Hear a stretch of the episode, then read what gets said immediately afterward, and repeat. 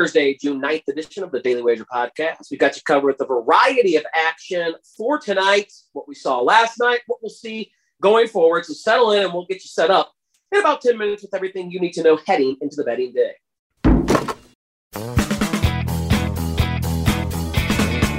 Welcome to the Daily Wager podcast presented by DraftKings, America's top rated daily fantasy app.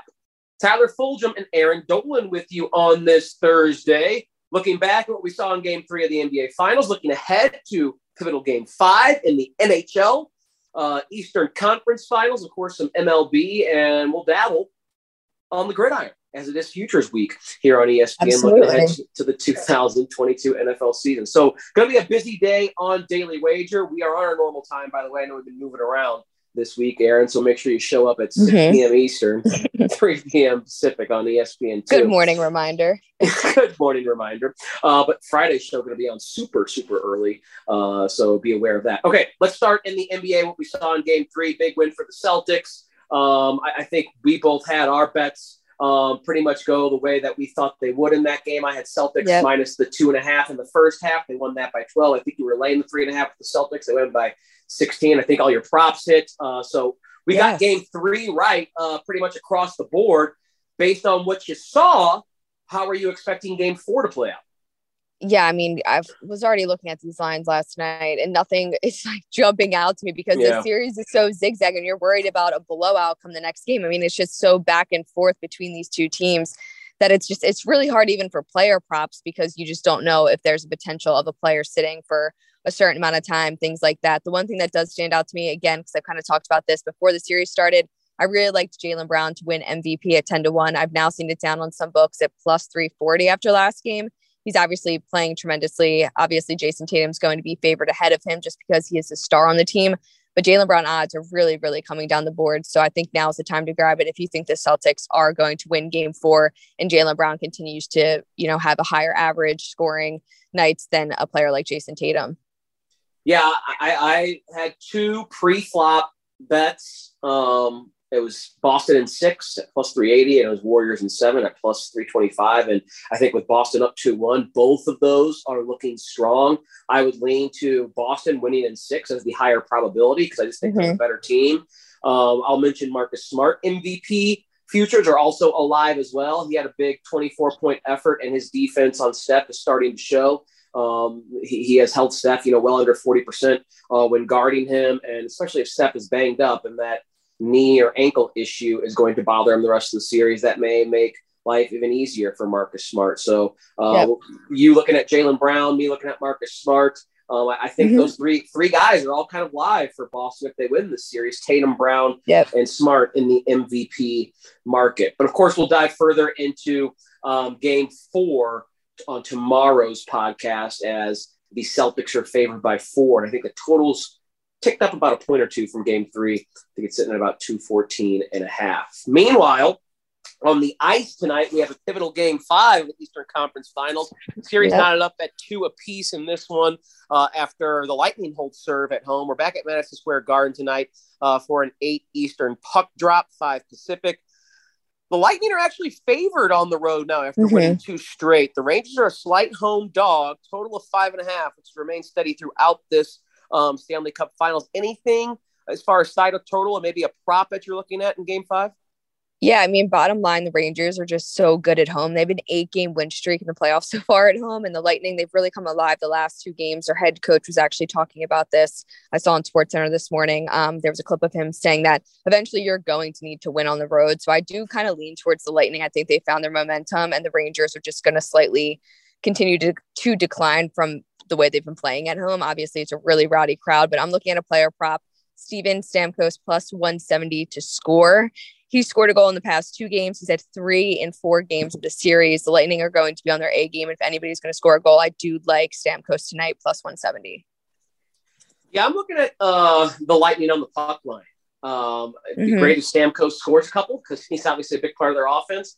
Um, but Lightning winning by two goals is plus 205, and it's the price that has attracted me to this, uh, Erin. Um, so Tampa has scored seven of the last eight goals in this series.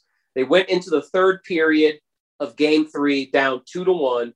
and then they scored two goals, the game winner by Ondrej Palat with less than a minute to go to get on the board in the series. Then they come back in game four and notch a 4 1 victory over the Rangers. I think they've kind of found something. Whatever it was in between that second and third period of game three, uh, Jon Cooper and his staff have kind of found something that uh, that's that's worked for this Lightning team. You make a great, great point about how good the Rangers have been at home. And obviously, those two wins where they scored seven of the last eight goals in the mm-hmm. series came on their home ice. And now they're going to Madison Square Garden where the Rangers have been good and Shesterkin has basically been a brick wall. But the Lightning, to me, are still the better team. They are the two time defending cup champs. And the fact that they found something at home, I think they're going to carry that momentum up to New York and, and keep that pressure on. Mm-hmm. It's telling to me that the market has the Lightning installed as the favorite on the road. They are the favorite. So they are expecting the market Tampa to have at least a one goal lead near the end of regulation.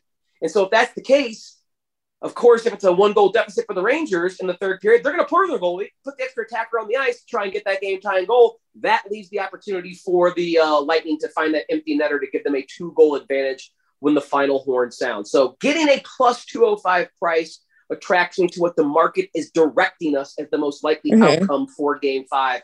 But it cannot be stated enough how good the Rangers have been at home and how good Shesterkin has been at home. So, eh, that's what we got for the for the ice.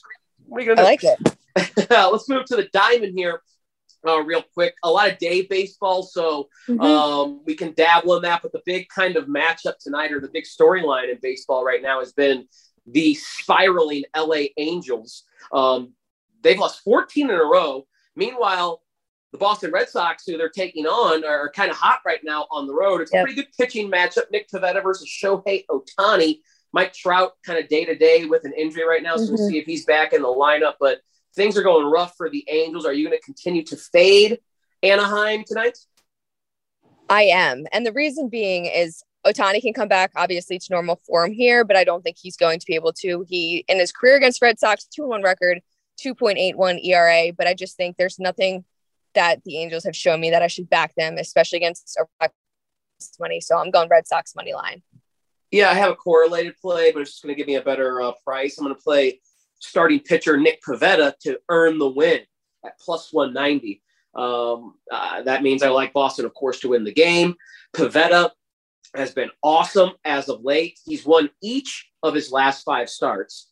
And over the course of his last six starts, covering 41 innings, He's allowed just six earned runs, Erin. That's a 1.32 ERA. So Pivetta is pitching lights out over the past month, month and a half.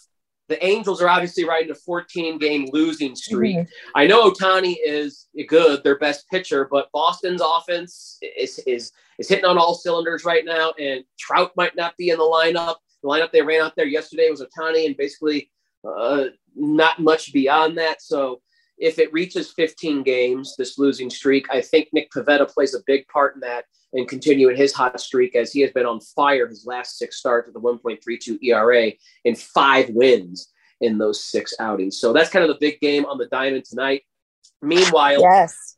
Futures Week continues, Erin, on yep. uh, Daily Wager. Uh, we've been giving you NFL futures throughout the week. It's been a lot of fun, some really great, um, you know, post production content there um, that we voiced and then giving you um, some plays and whatnot. Today, the focus on daily wage is going to kind of be the awards market. Of course, MVP mm-hmm. being the biggest, biggest, or I guess you can rename the MVP most uh, valuable quarterback in the NFL because it's seemingly the only type of player who can win it. Um, so we'll touch on that with uh, Doug and Joe. But quick, quickly, anything in the awards market, whether it's MVP or something else that you think is worth mentioning to our viewers or our listeners, I should say, this uh, afternoon?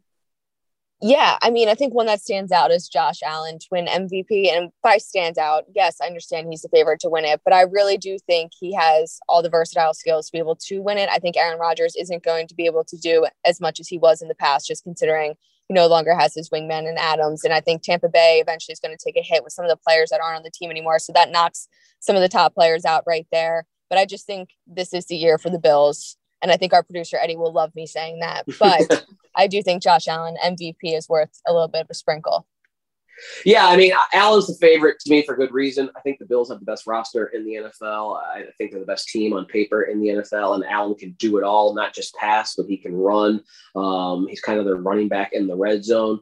Uh, so I, I def and, and, I think you make a good point about someone like Brady and someone like Rodgers. Rodgers is not going to win a first straight MVP. That's just not going to happen, um, especially since the media is kind of growing tired of uh, some of the things he is yep. doing and saying off the field. And I think Brady um, obviously can be great, but uh, going to be a little bit harder with some of the weapons that he's missing this year. Chris Godwin recovering from ACL, no Antonio Brown. Um, Todd Bowles has said they want to run the football a little bit more for what that's worth. Um, but I do think there is um, some value in whichever quarterback mm-hmm. wins the AFC West. This is the hardest division in the NFL. Everyone has basically universally accepted that. Maybe the best division, um, top to bottom, we've seen in the history of the NFL. So to me, whichever quarterback you handicap, winning the AFC West and having one of the best records in the AFC, that to me is the best value as far as NFL MVP. If you think it's going to be the Chiefs, put your money on Mahomes. If you think it's going to be the Broncos, put your money on Russell Wilson. If you think it's going to be the Raiders, put your money on Derek Carr. I happen to think the Chargers are going to win the AFC West. That's why I'm putting my money on Justin Herbert. Last year, was second in the NFL in pass yards behind only Brady. They were the only two in the NFL to go over 5,000 yards. He was third in the NFL behind Brady and Matt Stafford in touchdown passes. We know what he can do with his legs. He's also athletic. I expect the Chargers to win that division, and I expect that to be because Justin Herbert plays at an MVP level. If he's not, they're certainly not going to do that. But Herbert has gotten better each year uh, in yep. the NFL, surpassed expectation as a rookie, was great as a second year player. So I like him at 12 to 1 to be the league MVP. All right, that'll do it for today's Daily Wager podcast. Again, we're back on normal time, 6 Eastern, 3 Pacific on ESPN2, Daily Wager, full cast of characters on today's show. So it should be a lot of fun. Catch us there and make sure uh, you rate, review, and subscribe wherever you find your favorite podcast. This Daily Wager podcast, we appreciate that greatly. Good luck this evening, and we will see you back here tomorrow on the Daily Wager podcast.